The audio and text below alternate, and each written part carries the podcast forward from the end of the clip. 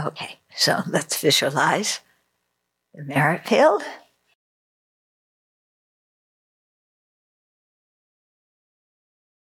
All the holy beings, ourselves surrounded by all the sentient beings.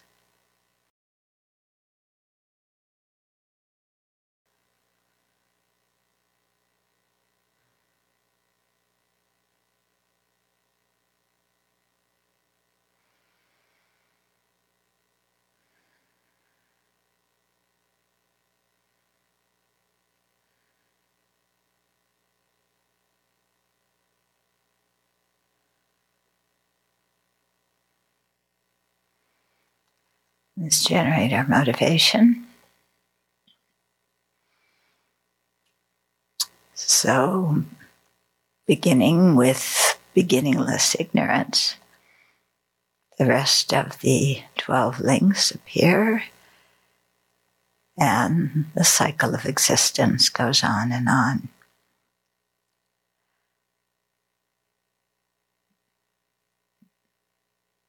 Now, who is it that cycles in cyclic existence? This is a very important question. And our automatic response is me. I do.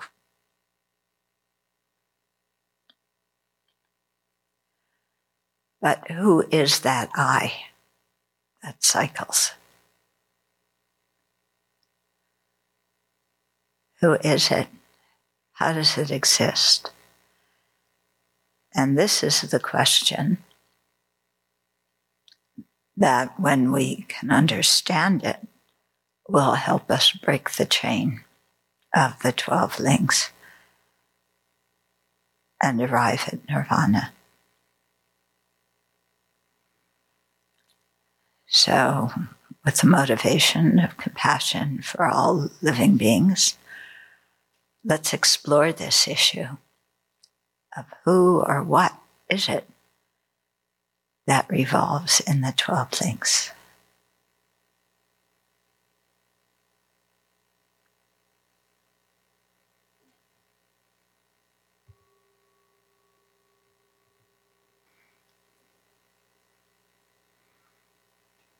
When you say I revolve in the 12 links, what revolves?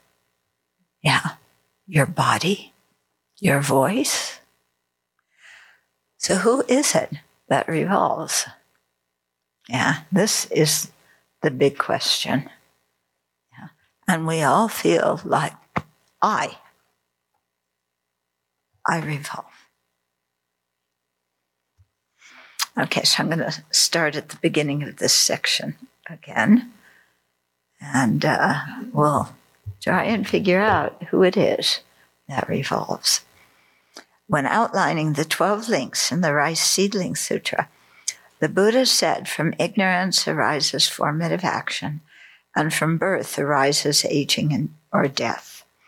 He expressed the interconnection of the 12 links in this way to emphasize that there is no inherently existent person who experiences the 12 links you would think that he taught the 12 links to show the interconnection between the links. But here it's saying that he taught it to show that there's no inherently existent person. Yeah, those are not two contradictory things. Yes, he taught it to show the 12 links. But when you understand what the 12 links are deeply, you see that there is just a process of one thing triggering another, bringing another, producing another, leading to another. And that in that whole process, there's nothing that has an essence that goes from one link to the next.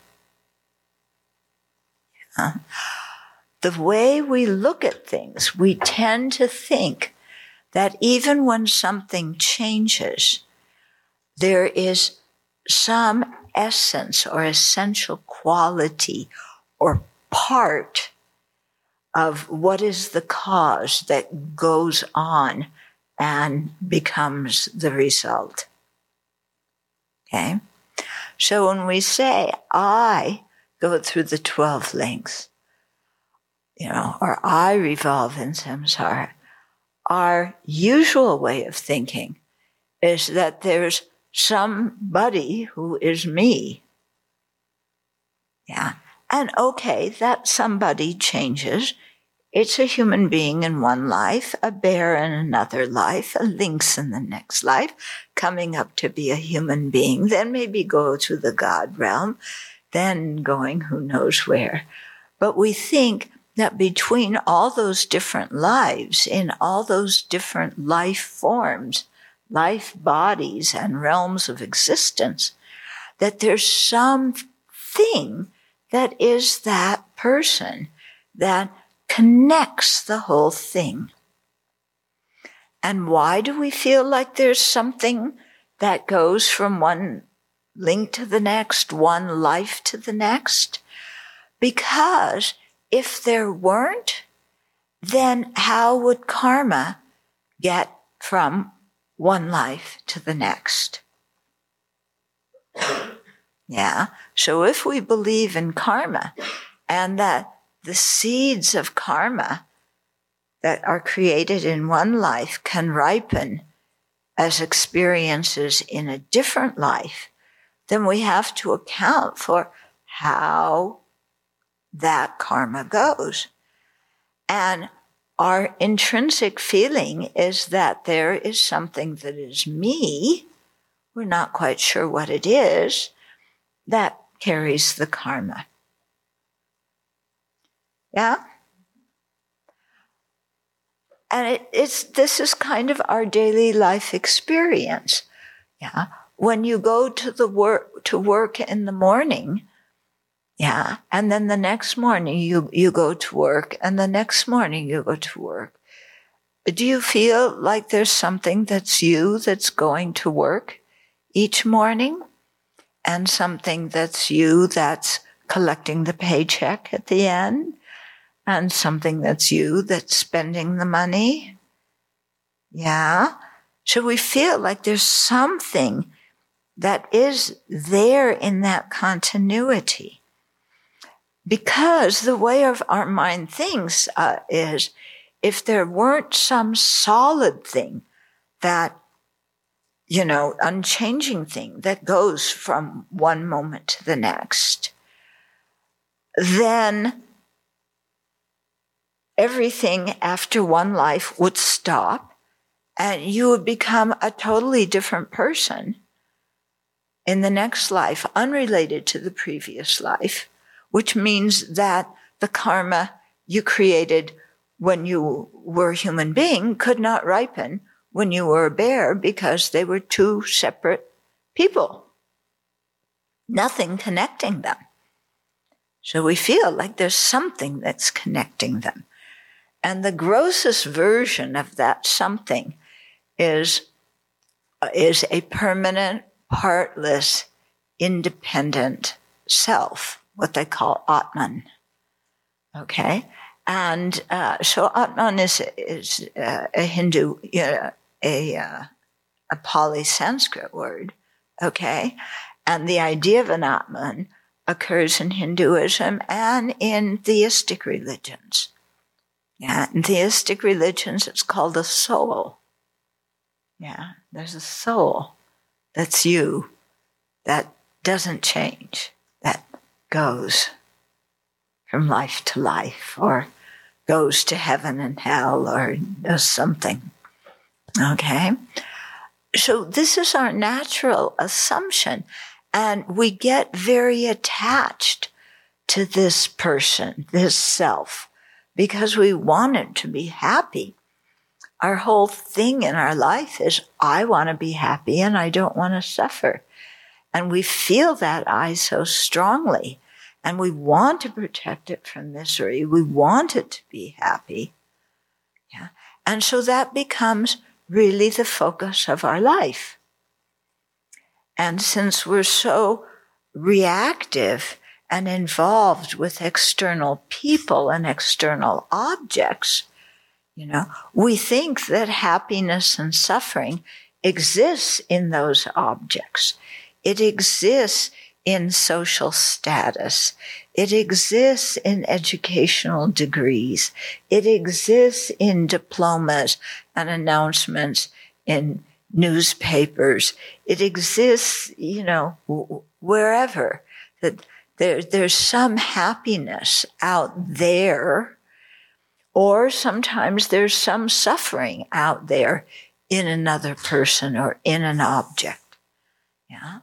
And so our whole life becomes a dance, a very confusing and often painful dance of how I can control the external world so as to make this I, to protect this I and make it happy. Okay. And we never question what this, if our idea of the I, of the self is correct. Yeah. We may question it a little bit and say, okay, maybe there's not a, a permanent, partless, independent I, but there's a self sufficient, substantially existent I. Or there's an inherently existent I. But there's something that is really me. Hmm? That continues on. Okay. So that's our ordinary, ignorant way of seeing things. And this is what Buddhism questions. Do we actually exist in the way we think we exist? In other words, don't believe everything you think because you think you exist in one way. But when we investigate, we often find that that's not actually how we exist. And there's going to be several examples in here. Okay. So the rice seedling says, nothing whatsoever goes from this world to the beyond. Nothing. Wait a minute. There's me. I go from this life to the beyond, to the next life. Yeah. Or my soul goes, my Atman goes. Yeah. My body doesn't really go. This clunker stays here. But maybe there's some kind of subtle body that kind of, you know, has some shape. You can't really touch it, but it's kind of like there. And that goes from one life to the next. Like in the movies, you know? Somebody dies. There was some movie a long time ago. I don't remember the name of it. But somebody, the man in the family dies, the father. And his soul floated up. It was some amorphous kind of something. And then it went over and it went into the family dog. Yeah. So then the father comes to the house, but he's really a dog now.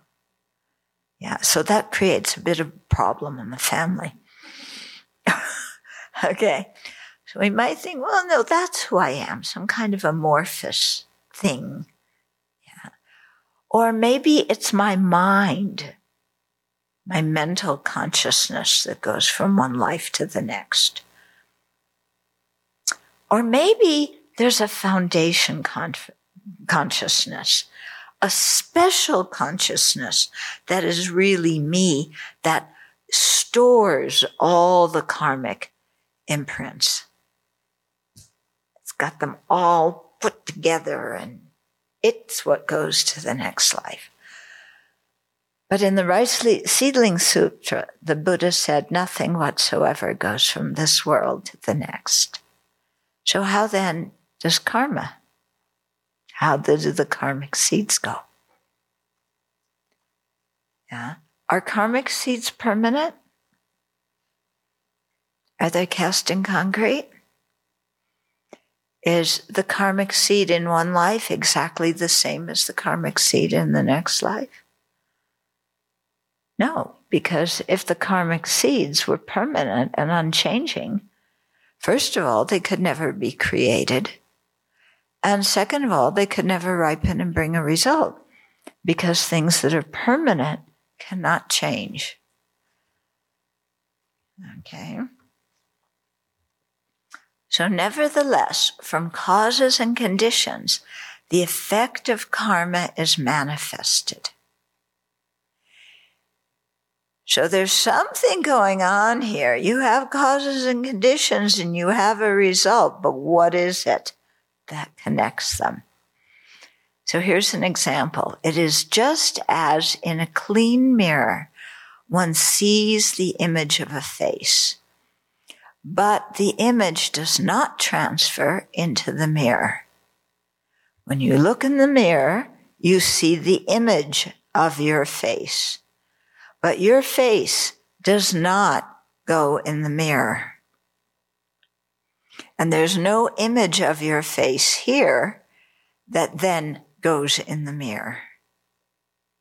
There's a face, there's an image, they're related.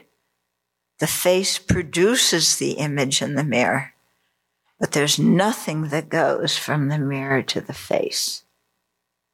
I mean, from the face to the mirror. Okay? Because the causes and conditions are complete, a face appears. Yeah, just like Venerable Samten's example this morning. Yeah, when there's enough water, the what kind of grass grows? The real grass grows. Yeah, not the knapweed and the bluegrass, bulbous grass. Okay.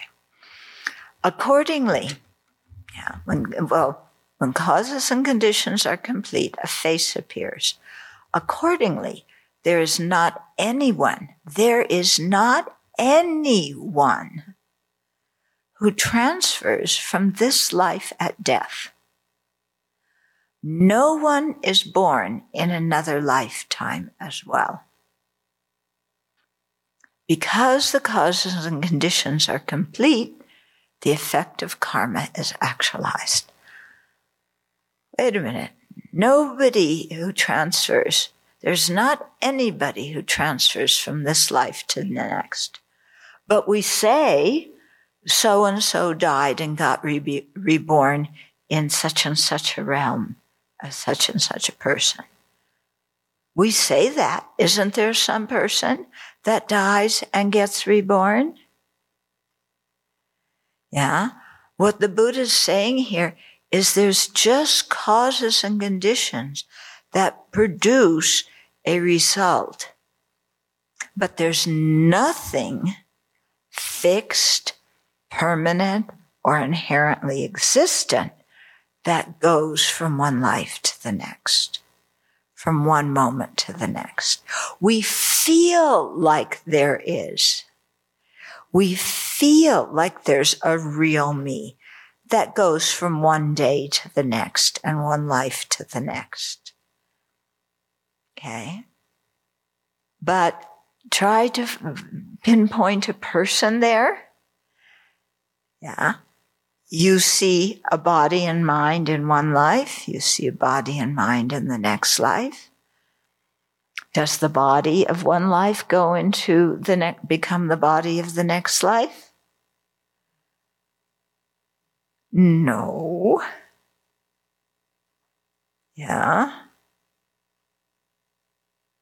If we die and become Bodhi bug, does this thing become Bodhi bug's green body? No.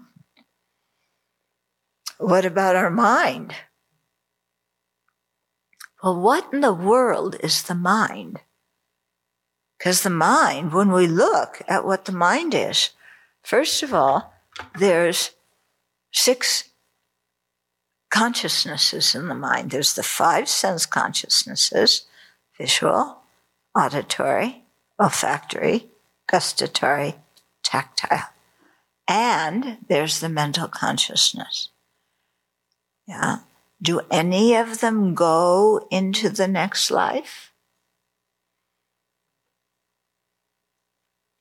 If they did, if our mental consciousness went to the next life, then if we were born as Bodhi Bug, we would think, we would still think in English. We would still, we would have political views. We would have favorite TV shows. Okay. Does Bodhi Bug have those things? I don't think so. If Bodhi Bug were be- reborn as a human being, and it was the mind, Bodhi Bug's mind, that went from that body to a human being body, then we would all see the world as bugs do. Yeah. Have you ever seen a science uh, um, documentary that talks about uh, flies' eyes and how they have so many different parts, and the way a fly sees things is would be totally unrecognizable to us, and vice versa. So the mind, the consciousnesses do not go from one life to the next. But what happens in one life affects what happens in the next life. What you do today is going to affect what happens tomorrow. Yeah? So you don't even have to make it from one life to the next. Yeah? To this, Nagarjuna adds in the verse commentary on the Rice Seedling Sutra. Okay, here's some more examples. Just as the distant moon appears in a small vessel of water, but is not transferred there, karma and its functions exist. So if we took this or uh, we, let's say we had a clear bowl, a glass bowl, and we filled it with water and went out on a full moon night. And the full moon would be reflected in the water. You could look in the water and you see a full moon. The moon's really big. The water, the moon in the, in the bowl is pretty small. Did the moon go in the bowl?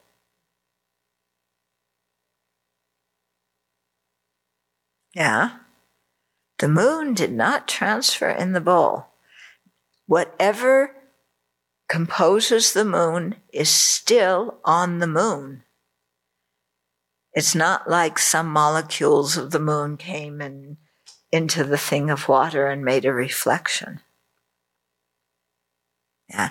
It's just the causes and conditions were there. You have the moon, you have a, a bowl of water, it's dark, and the wind isn't blowing. If you take away one of those conditions, then you don't have the reflection of the moon in the water. Yeah. If the moon were out in the daytime, no reflection. Yeah. If there's not a full moon, no reflection. If there's no water in the bowl, no reflection. So all the con- causes and conditions have to be there. But there's nothing that goes from the moon into the bowl. Is there? Yeah. If there were, then the scientists could take the moon out of the bowl and run out, out of all their tests about what kind of materials are in the moon. Yeah. And maybe the man, man in the moon would come out, say, Hi, Tibetans say there's a rabbit in the moon. Yeah. What did Chinese say is in the moon? Yeah? No? Rabbit? Same with the Tibetans? Yeah. So the rabbit would come out. Yeah? No rabbit. Likewise, at death, nothing transfers from this life, but a being is born. So there's no being who goes from this life who transfers into the next one. If the causes and conditions are not complete, a fire does not burn. Once they are complete, the fire burns. The causes and conditions aren't there, the person does not die. When the causes and conditions aren't there, the person is not reborn yet. But when you, these things are complete, then very naturally, without any controller, without any uh, external being, without any uh, a wise divina or ish, diviner or Ishvara and so forth, like we chant. There's nothing on the outside, no God, nothing that makes when somebody dies here to be reborn from when the moon reflects in the water. There's no outside agent that controls the whole thing. We like to think there is. When we think of causes and conditions, it's like, oh, oh. When we think, oh, but there is a hopefully benevolent being who controls it. So if I please that benevolent being, then I'll have a good rebirth. Yeah? But if you look around, if there's a benevolent being, I think he lost some of his benevolence in the process. Or he's really out of control. So there's no external agent. Yeah, it's just causes and conditions and the fire lights. Causes and conditions. There's rebirth.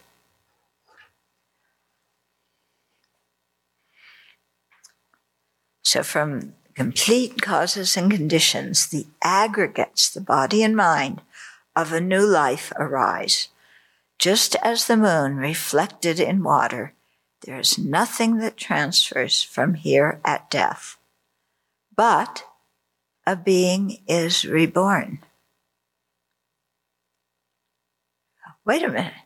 You just said there's nothing that transfers from here to the next life. If that's the case, how come a be- how can a being be reborn? Yeah. When there's causes and conditions, there's the appearance of a being. When we think being, we think concrete, concrete personality. Yeah. A being is not a concrete personality. Yeah.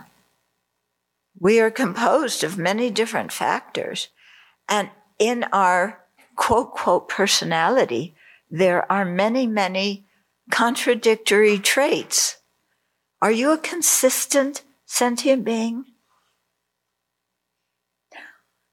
We are incredibly inconsistent. Why?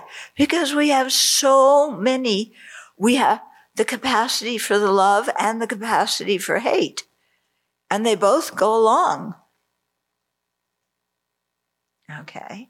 And there's nobody that takes them along from one life to the next.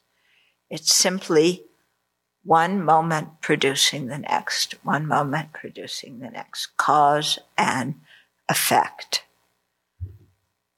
Okay. So this really, you know, challenges our usual way of looking at things. For example, Do you feel when you think me, you know, I'm sitting here in this room. Yeah. Do you think that that person who is you was created by causes and conditions? Or do you feel, no, there's me. I'm sitting here. Or do you feel, no, there's something that's just appeared due to causes and conditions that's sitting here?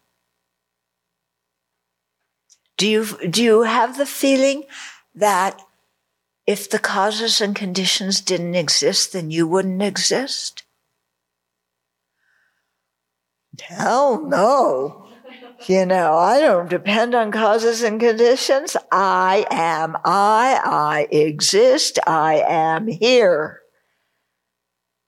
I'm not depending on any causes and conditions. That's the way we feel, isn't it? We don't have the feeling like if the causes and conditions didn't come together, there's no me.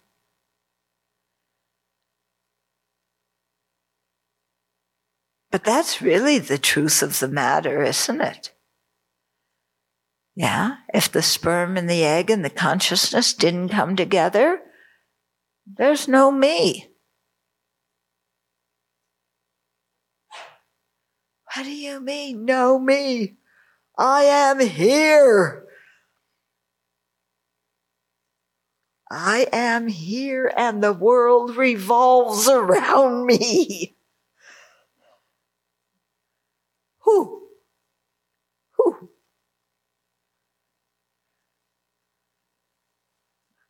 Okay. These moving passages point out that the person who transmigrates from one to another is nothing more than a merely designated I. Then we go, oh, that's it. I'm a merely designated I. I knew it all the time. I am I. I'm designated. I am here. Actually, that's not a merely designated I. That is the inherently existent I that doesn't really exist. What do you mean I'm merely designated?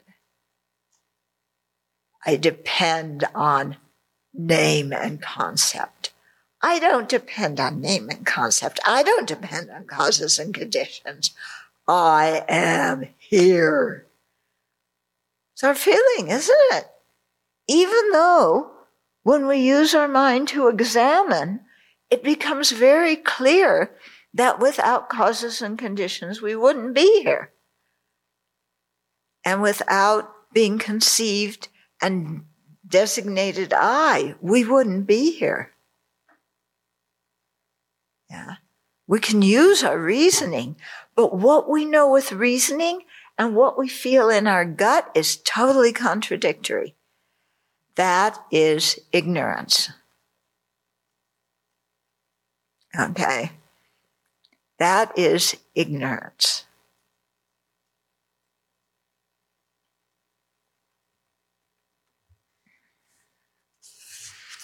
The rebirth process happens without a permanent substantial self that is reborn. Kind of like magic, it seems like. We call it magic so, because it's so different from how we usually think. In fact, in fact, it would be impossible for rebirth to occur if there were an inherently existent self. So if we existed like we feel and think we existed, actually rebirth couldn't happen and us going from one day to the next couldn't happen. Why? Because something that is inherently existent, that is solid like that, does not depend on any other factors. Something that does not depend on any other factors cannot change. Think about it. Yeah. For things to change, it means they exist dependently. They depend on parts, they depend on conditions, on causes. Yeah. So if things existed independent of all other factors, they could be there. Yeah. The moon could be reflected in that bowl of water in the daytime, in the nighttime, whether it was full moon or new moon. It could always be there because it would be independent of all other factors. Something that's independent of all other factors can't arise and cease. It's permanent. Yeah, here permanent means it doesn't change moment to moment. Doesn't mean eternal. Okay. So we would be permanent. If we would be permanent, then how could we have one idea today and another idea tomorrow? If we were permanent, how could we understand the words that we are hearing right now? Yeah, if there were a fixed, permanent me that didn't depend on sound waves, on interrelating with other people, on having learned language, then I, I could never learn anything. I could never change. I couldn't think because think invo- thinking involves change. I could never perceive anything because perception involves change.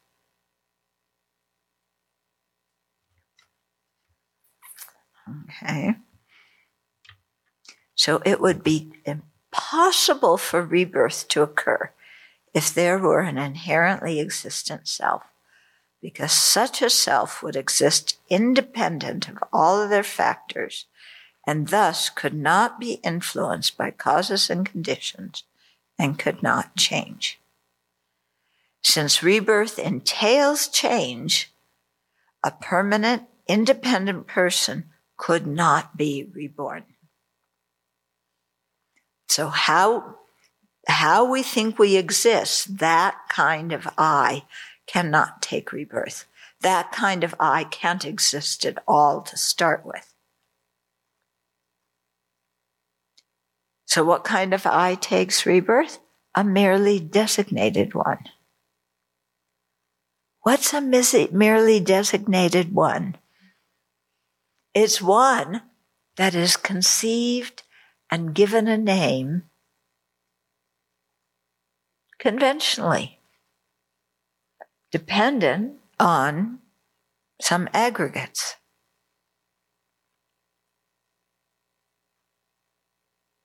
That's all.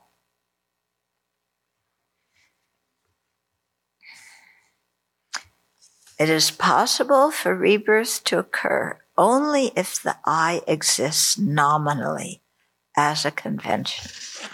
Now, when we hear nominally as a convention, we think inherently existent.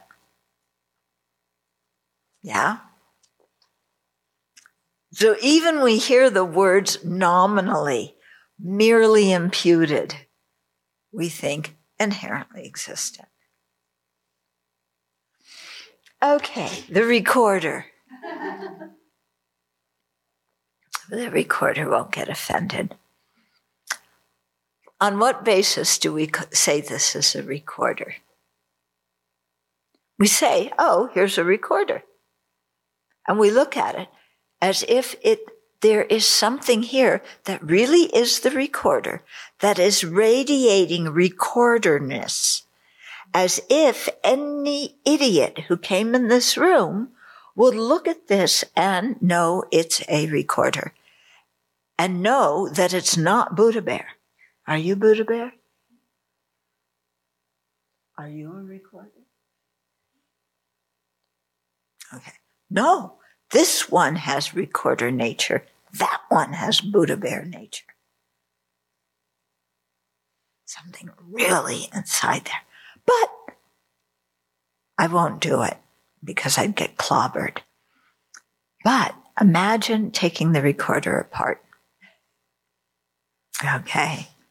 And you peel off the front and you peel off the back. And does it have wires inside? It has a battery. Does it have wires? Does it have wire? Huh? It's sealed up. So it has wires and then it has something around the wires. I, maybe we should take it apart and see what's inside. No? No?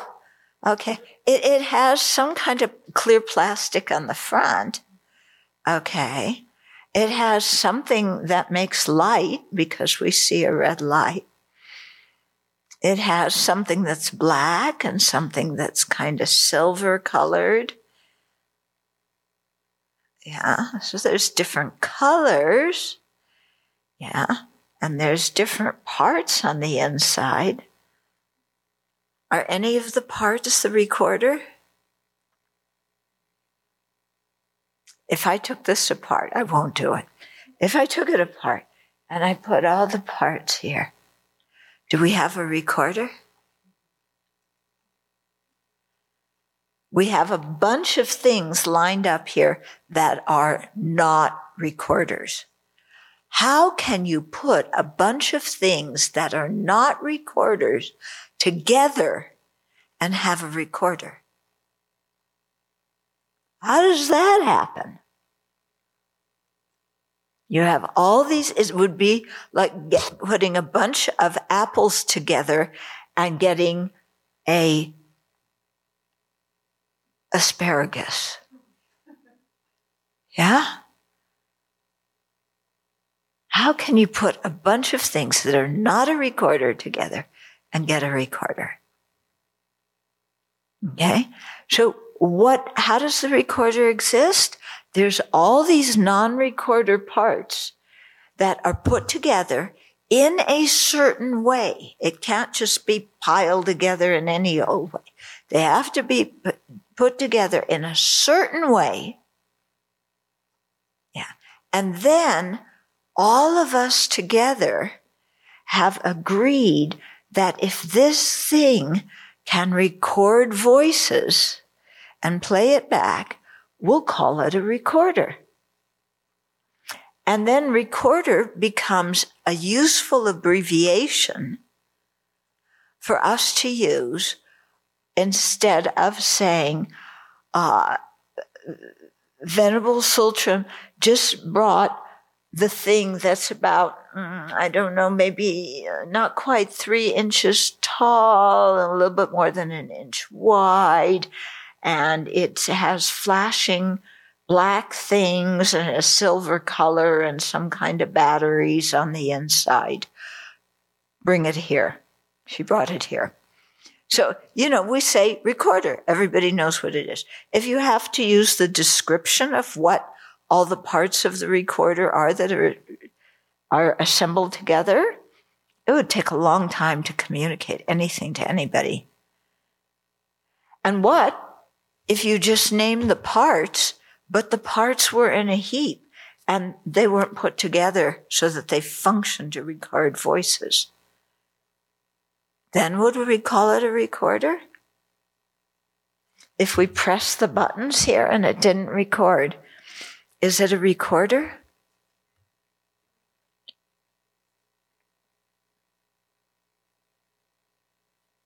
Is it a recorder? It's not a recorder?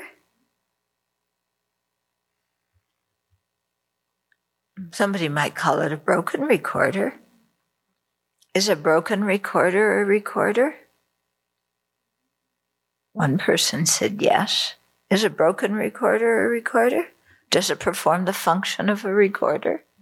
Mm, no. Yes, but does it perform the function of a recorder? It doesn't. Yeah. But we have all the parts together. They're one big heap. Yeah. If I took it apart, there's no way I can put it back together. I just put all the parts together in a heap and say, Here, Venerable Soul thanks for loaning me your recorder. And I won't tell you what she says back. okay.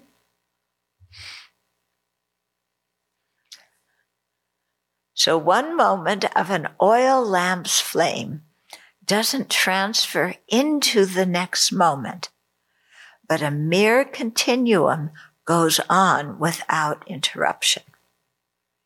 So you have uh, a flame. Yeah, they always use oil lamps. You know, think ancient India, modern India. yeah. Does the flame go from one moment to the next? So here's one flame, Here's the next flame. This flame goes to the next moment and becomes the next the next moment. And then you have the two flames together. They go on to the next moment. Now you have three flames. Yeah. The fire, the, the flame doesn't transfer to the next moment. Does the flame stop completely and cease to exist? No. There's a continuum. Yeah. A continuum is a series of similar things that are connected by causality.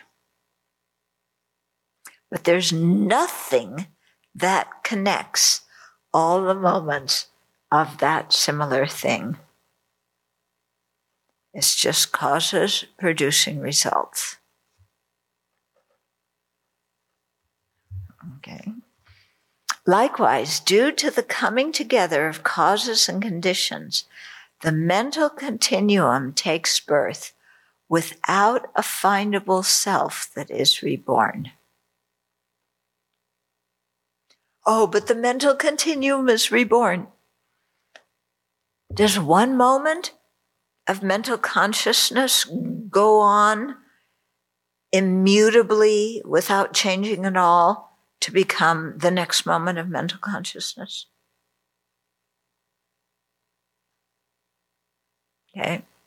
Now we might think that like when you when you see a movie, you have something that is a, a series of individual flame, um, frames, yeah, and that the frames go so fast that it looks like a continuum.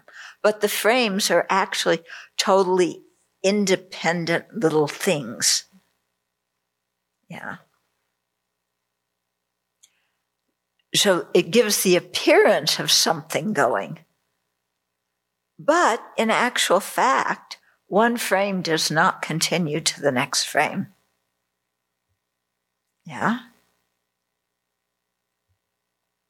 So the continuity of mind is not like individual, unrelated frames in a in the strip of, of a movie.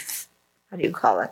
Um, yeah, a strip of of a movie. Yeah, yeah. And so it is too. Our life is not little boxes of unrelated moments. The mind is not little boxes of unrelated moments because, yeah, if we go back to the movie uh, example, one frame does not, is not the same as the next frame. Yeah. If one moment of consciousness, yeah, were the next frame of, were the next moment of consciousness, they would have to think the same thing. Yeah. Because it would be one thing, individual, unrelated things. You might say, but the frames are individual and unrelated things.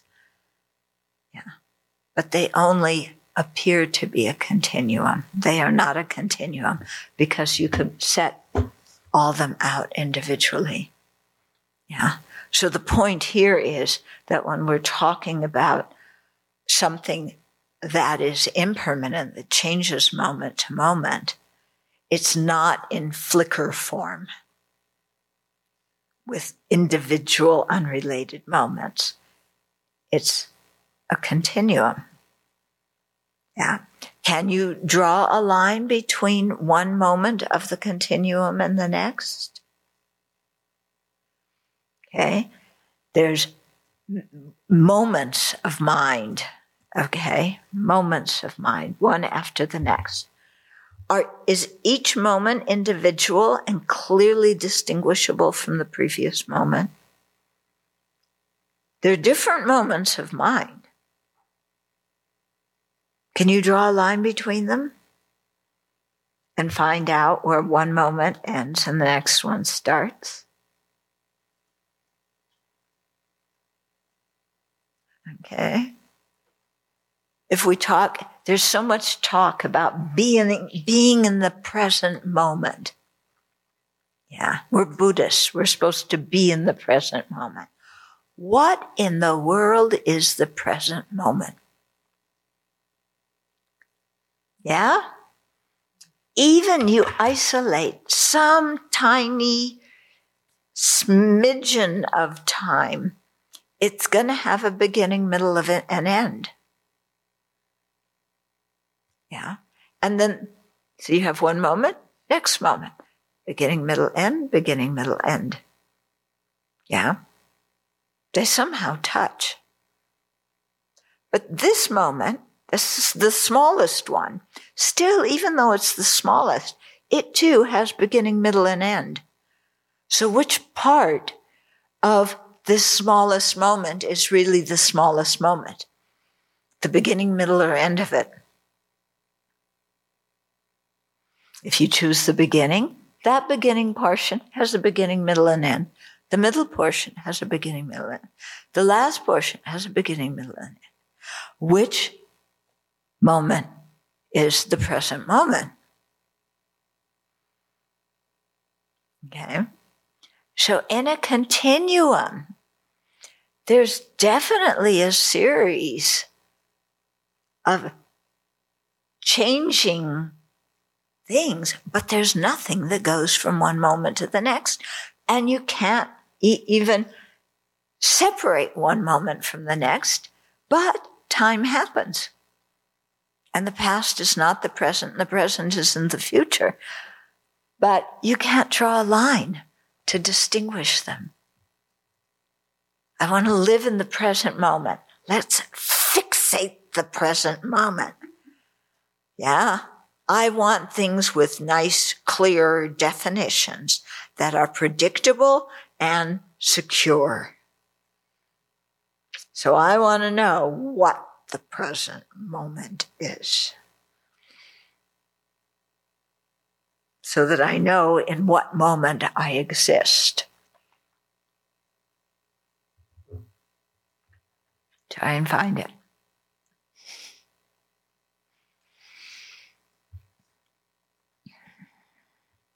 When masters teach their disciples prayers by asking them to repeat the lines after them, the prayers are not transferred to the disciples, but the disciples know the prayers just as the masters do.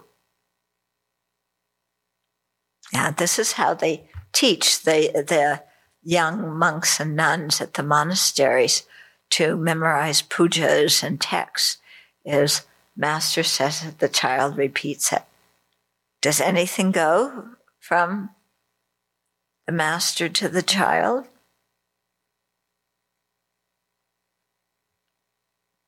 There's nothing that picks up or duplicates and goes. Yeah. But the kid learns the prayer. And here's another, this one's a very good example. Just as a seal makes a clear impression on wax without anything transferring from the seal to the wax. So too does consciousness continue without a self that transfers from one life to the next. Okay. So you have the wax. Yeah, it's kind of soft. You have your stamp with your, uh, you know, your initials or your your insignia. You go like that. Yeah. And the insignia on the stamp, design on the stamp, is now in the wax. Did it go there from the from the stamp? Nothing moved from the stamp to the wax, did it? Yeah. If you have a regular stamp with ink, something moves from the ink moves from the stamp to the piece of paper. But if you have wax, nothing goes. But the insignia, the design, appears in the wax. Although, oh, yeah, so too does the consciousness continue without a self that transfers from one life to the next. Although we speak of a person revolving in cyclic existence, someone who creates karma, experiences its effects, and is the appropriator of the aggregates. Appropriator, the person that took up the aggregates, takes up the aggregates in the next life. Yeah. Is there a person that picks up the aggregates? Yeah. I died. Over here, there's a new body and there's four mental aggregates. And I go over there and say, these are my aggregates and appropriate them and call them mine. Is that how rebirth happens? Hmm. Okay. That's why that in the Tibetan they translate it as the self, uh, the, the, the relationship between the, uh, the self and the aggregates is the aggregates are what is appropriated, the person is what appropriates them. In the Pali tradition, they say the clung to aggregates.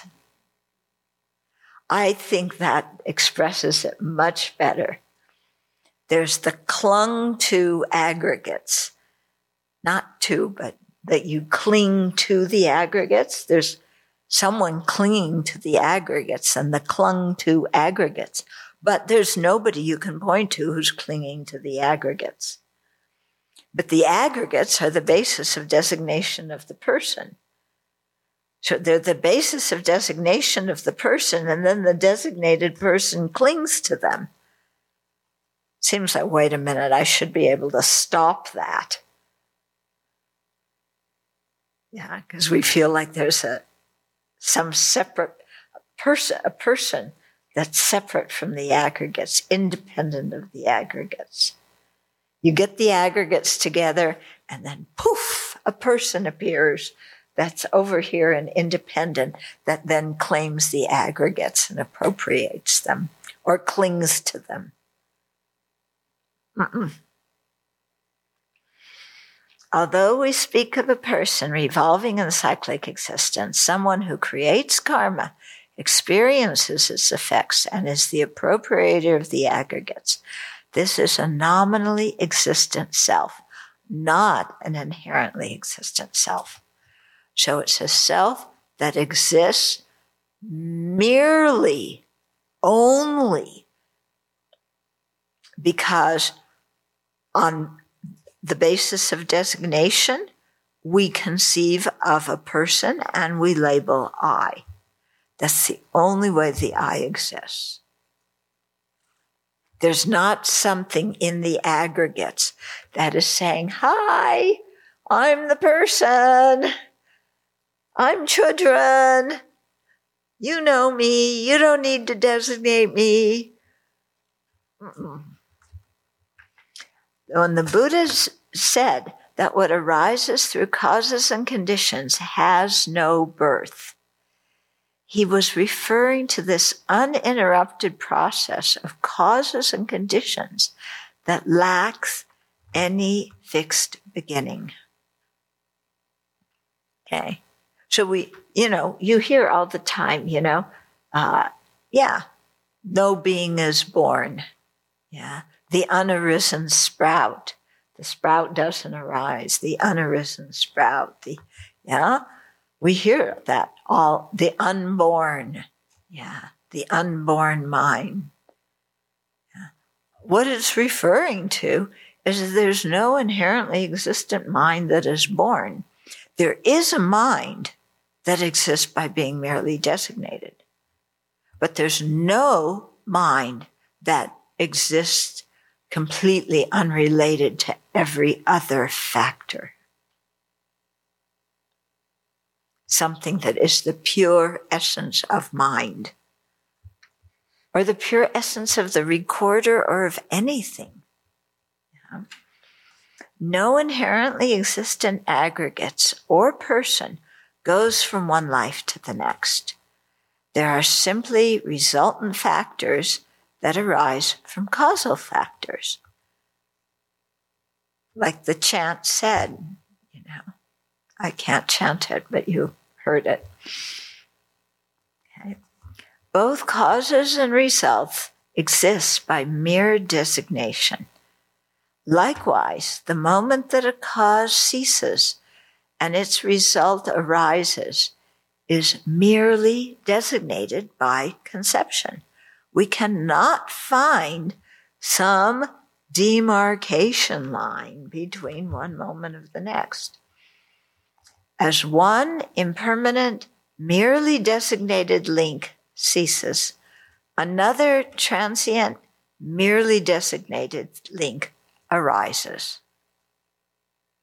Instead of link, you could say moment, you could say moment of mind, person. Yeah. In dependence upon this process, we say a person cycles in samsara, but there is no soul or truly existent person who cycles in samsara.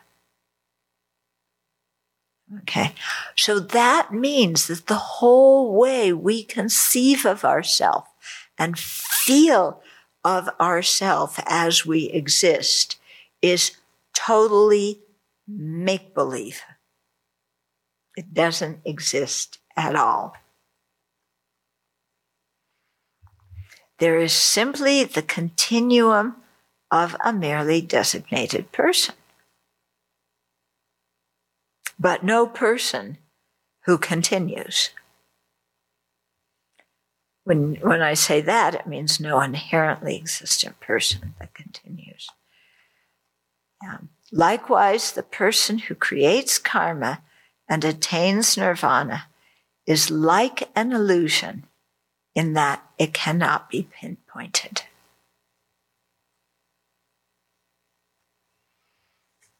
Hmm.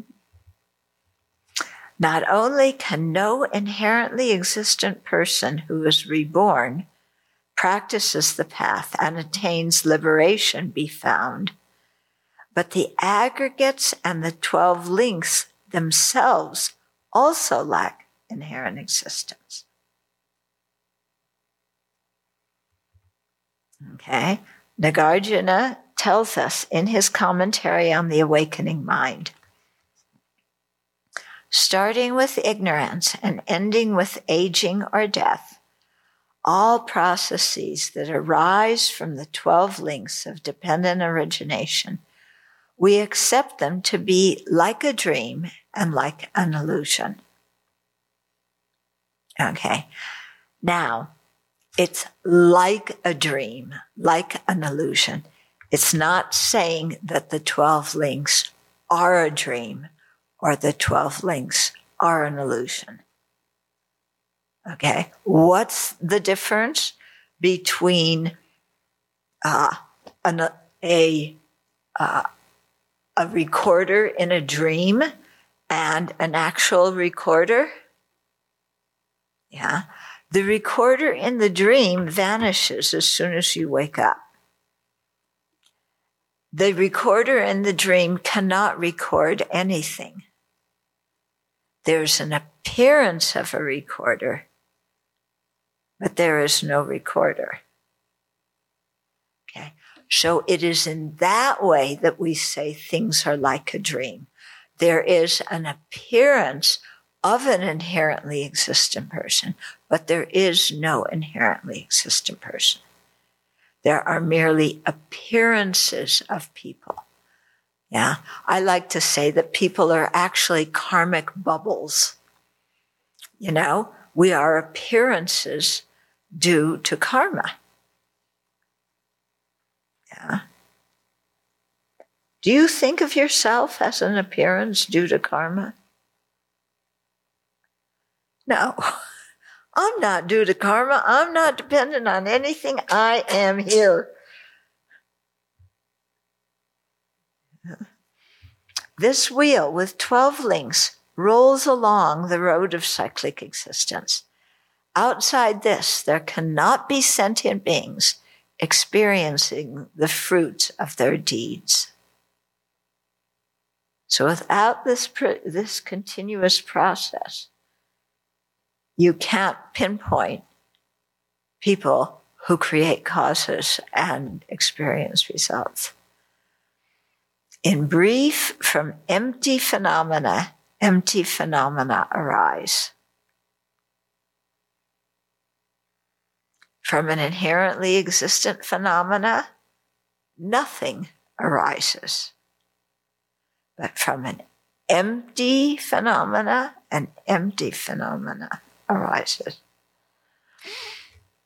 Agent, karma, effects, and their enjoyer, the conqueror, the Buddha, taught these to be merely conventional, merely eliminates inherently existent. So these things exist merely on the conventional level, merely on the level of appearances. There is nothing inherent that is it.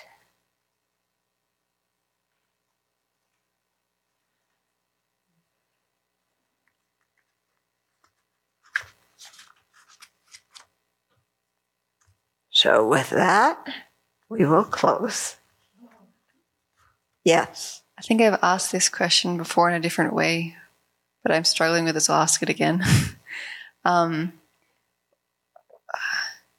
I when we say that there's no external controller, I can go, yes, yes, sure. And then when we just say the person's just causes and conditions, then I go, well, who's making the decisions? Mm-hmm.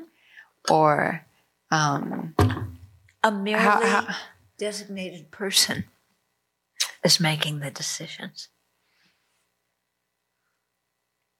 And what does that mean? That is your koan, dear. Mm. what is a merely designated person? What does it mean to be merely designated? Can we think outside the box of inherent existence? How things can function without being concrete things with their own independent nature. The question is really how can they function if they are concrete things with their own independent nature?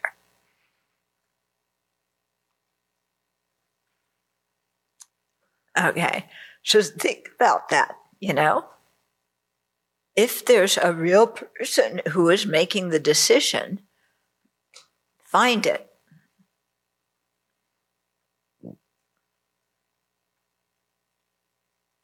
Okay? You're sure it exists. You feel it exists. Look for it. Find it. If it exists, it should be findable. Can we say that this analogy about the seal and the ink from one life to a next mm-hmm. is uh, also applies from one moment to the next? Mm-hmm. Yeah. Okay. Mm-hmm. Yeah. Again, anything that's a continuity Everything's moment to moment. And the moments are not nice individual little picture frames or frame frames on movie frames. Um, can you give an example of how you might apply the no self or dependent arising analysis to something like the experience of anger, fear, or, or joy? Okay. Well, take anger. It's the first one you mention. Just sit there. Who is angry? Or who just got insulted? Yeah. It feels like there's a real me that just got insulted. It feels like there's a real me who is angry. I am angry. I am ticked off at that person. Yeah. Find, investigate who that I is. You know, if the I existed in the way that you feel it exists, it should be something that we can identify and put a, a, a line around and say, that is it. Yeah. So if that's how we exist, try and find that thing that is really you that you can put a, a line around. Yeah. And it's very interesting. Do this, you know, or, you know, somebody insults you. You're such a jerk. Okay. Who? Who is, who is the jerk? They said, I was a jerk.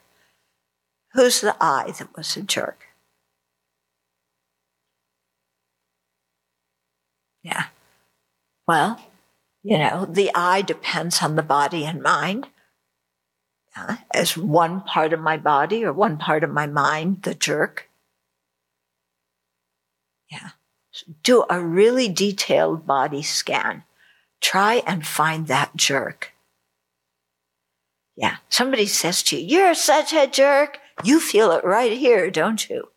Uh, are you calling me a jerk? Okay. And then look. Where's it? Well, there is no jerk because they're just calling me a jerk because, but there is no jerk in there. Okay. Well, then who's offended? Who's the I that's offended? If there's no jerk in there, then there, then maybe there should be an I in there somewhere. Somewhere in all the little, what do you call the little sacs where the air goes in your lungs?